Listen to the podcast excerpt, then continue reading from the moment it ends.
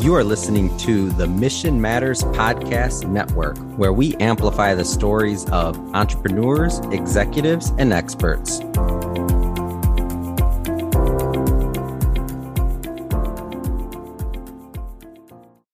Hello, everyone. I'm Rosemary Bova, and welcome to Seeking Synergy. Although I've been a speaker and featured guest on other podcasts, this is the first time that I am hosting. I must say, I'm excited to be branching out into the podcasting world. I've often received comments after speaking engagements like, I would have never thought of putting those items together. Actually, I've heard comments like that throughout my lifetime. My partner and I the artist Daniel Swanigan Snow, used to joke about us being late bloomers. Well, we're now people of a certain age, and here I am jumping into the deep water to try something totally new. I consider myself both a coach and consultant. The new term for that is coach salting, which is kind of gets stuck in your mouth, to tell you the truth. But I have been a, a consultant and coach who has worked with Fortune 100 companies for over 30 years. I'm a proponent of an area of study called requisite organization, which is the work of Dr. Elliott Jaques which is a bit different that focuses really on the right structure for your company, the right people in the right roles, and the right systems and processes to ensure that all goes well. I'm also a feminist, a seeker, and lifelong student. As I mentioned earlier, I've sent out newsletters probably over the last 15 years or so. And they they allow me to weave together my expertise in management and behavior, but also my interests in spirituality and other realms. This first session of Seeking Synergy with me is intended to provide you with a what I would call a drone strategic overview of what you might expect of of me, of my business B, and my various other interests during these podcasts. So let me tell you a little bit about me. For the last 30 plus years, I've been self employed as a consultant. I've had, I've always been a generalist. And even though the world has moved to specialization, I still see myself as a generalist. I see the whole system and I see the interconnectedness of different aspects of large scale work systems. Now, in smaller businesses, I might really be focusing just on helping the owner manager to manage more effectively. But the requisite organization principles really fit much more effectively with large scale work systems. The field of organization development first attracted me when I was early in my career. What attracted me about organization development was the fact that at that time it was described as a like a continuous loop similar to what Edwards Deming had talked about about continually looking at how effective the business is and making changes to tweak it to be even more effective more profitable and more engaging for its employees.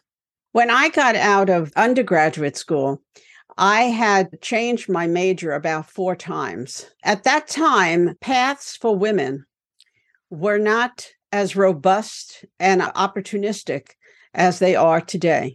When I was in school, you could either be a teacher, a nurse, perhaps a social worker. There were really very few options for women who wanted a career. I had grown up in a family of uh, second generation Italian American immigrants. They were from southern Italy.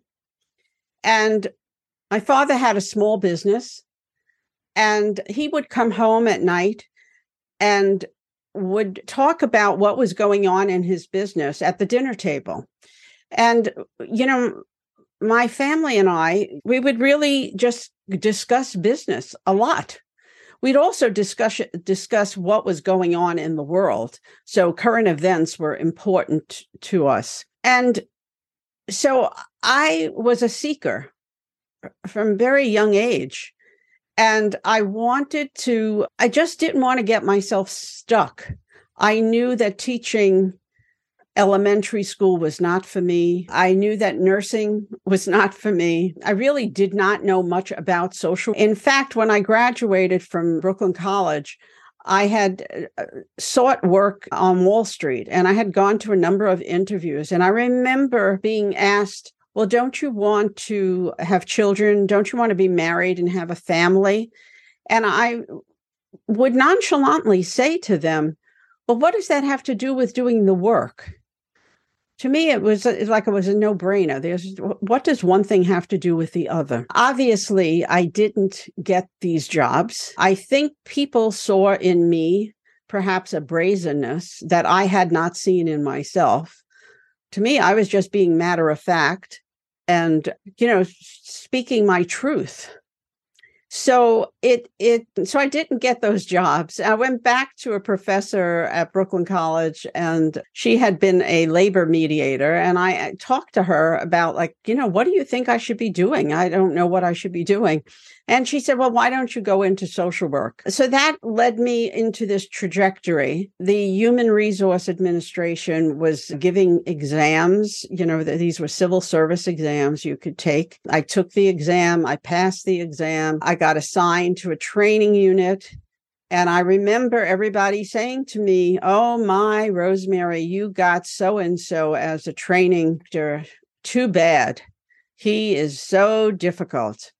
Well, truthfully, I didn't find him difficult at all because what he taught me was invaluable for the next few years that I was at a caseworker and then a supervisor at the you know what was then called the welfare department in New York City and there were different centers. I actually became a supervisor very quickly.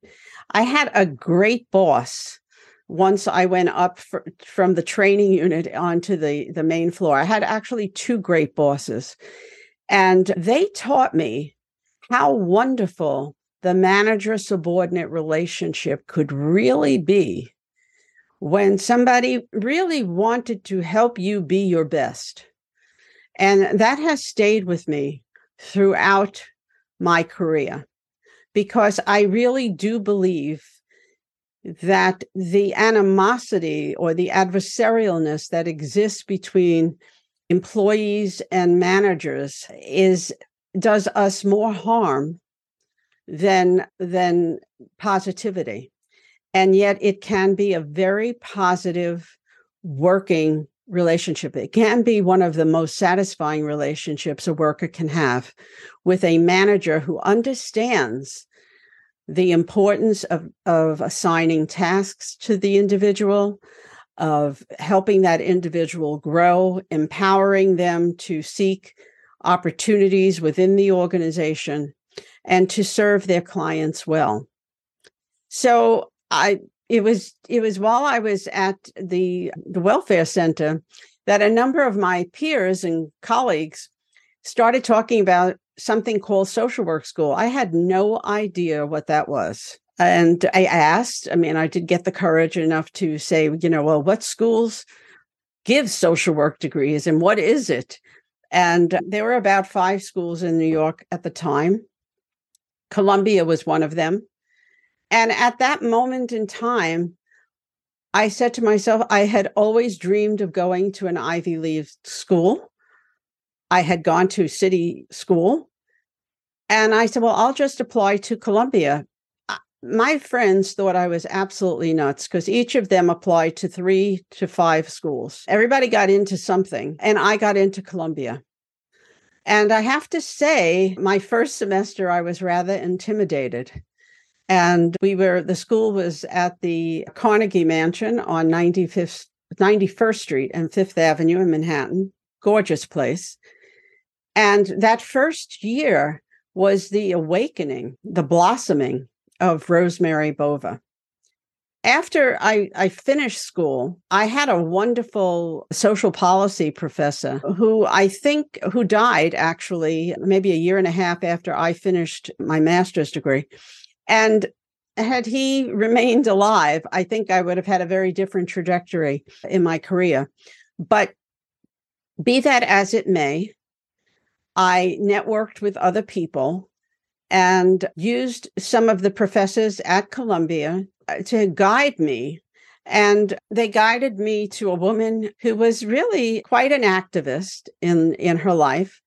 And she knew about a job that was available at this small consulting, not for profit, that was consulting to school districts of the Board of Education, as well as to high schools and programs that were being offered in the districts.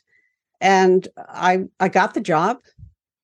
I became a, a supervising person for that for someone that was at Fordham University School of Social. In fact, that's how I met Dan, my life partner.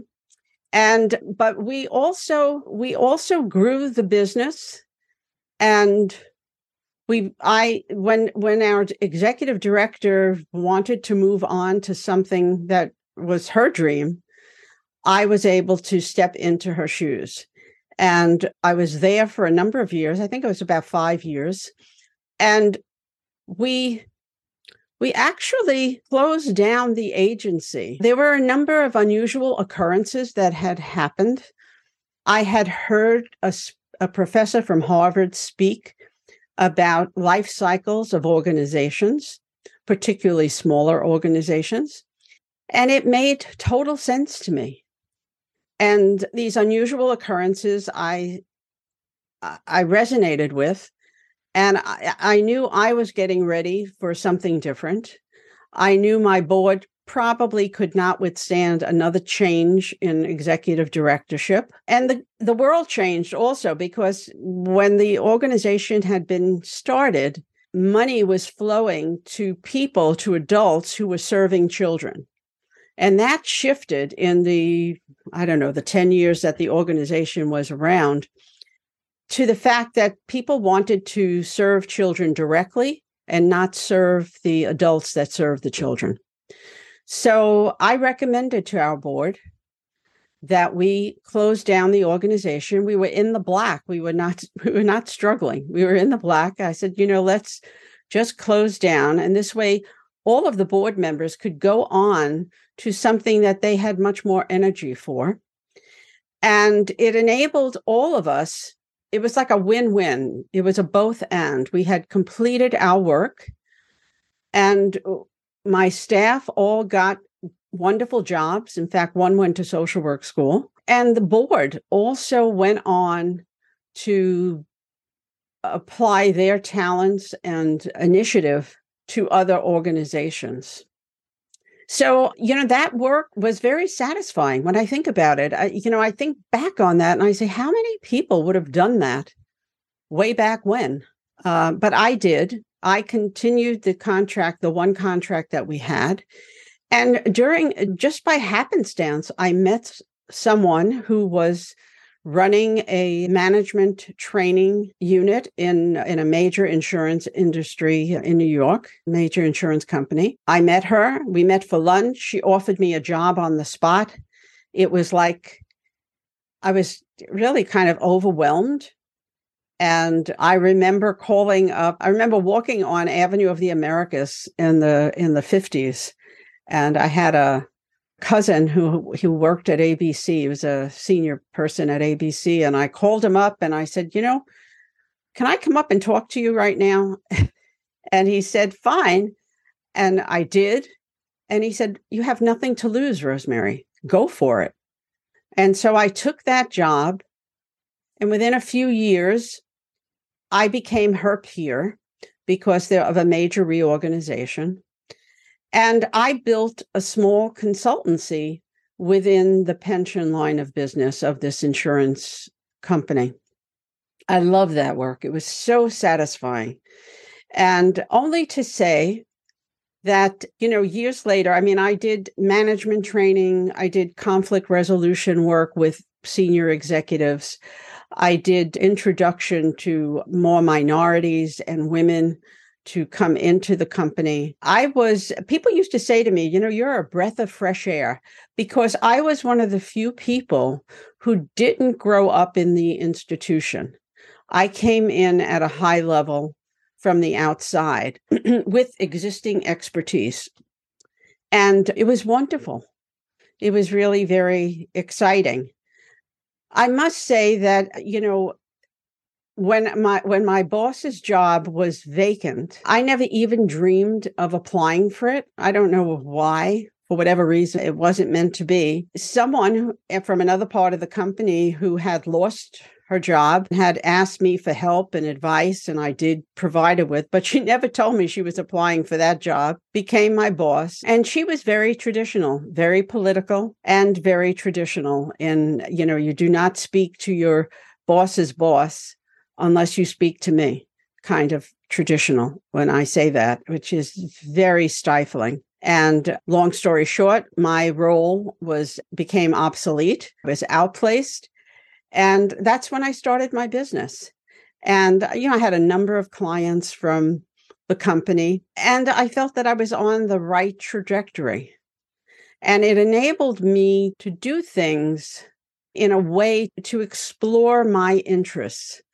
So, you know, that's when, you know, Joseph Campbell was giving workshops and I went to them and people were people were doing programs for women that I went to and it's been a lifelong, very rich, uh, very robust experience.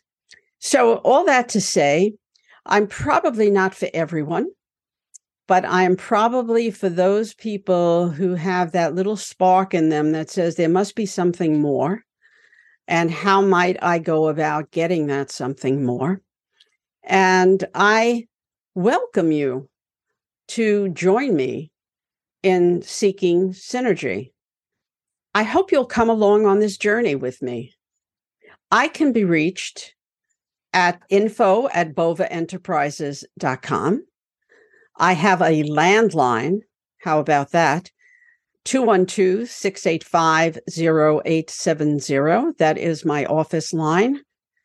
You can text me on my cell phone, 917 653 7941.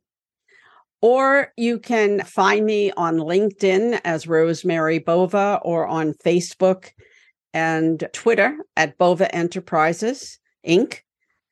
So there are many ways that you can get in touch with me. I welcome your comments, your ideas for topics for seeking synergy. And I look forward to this journey with you. Thank you so much.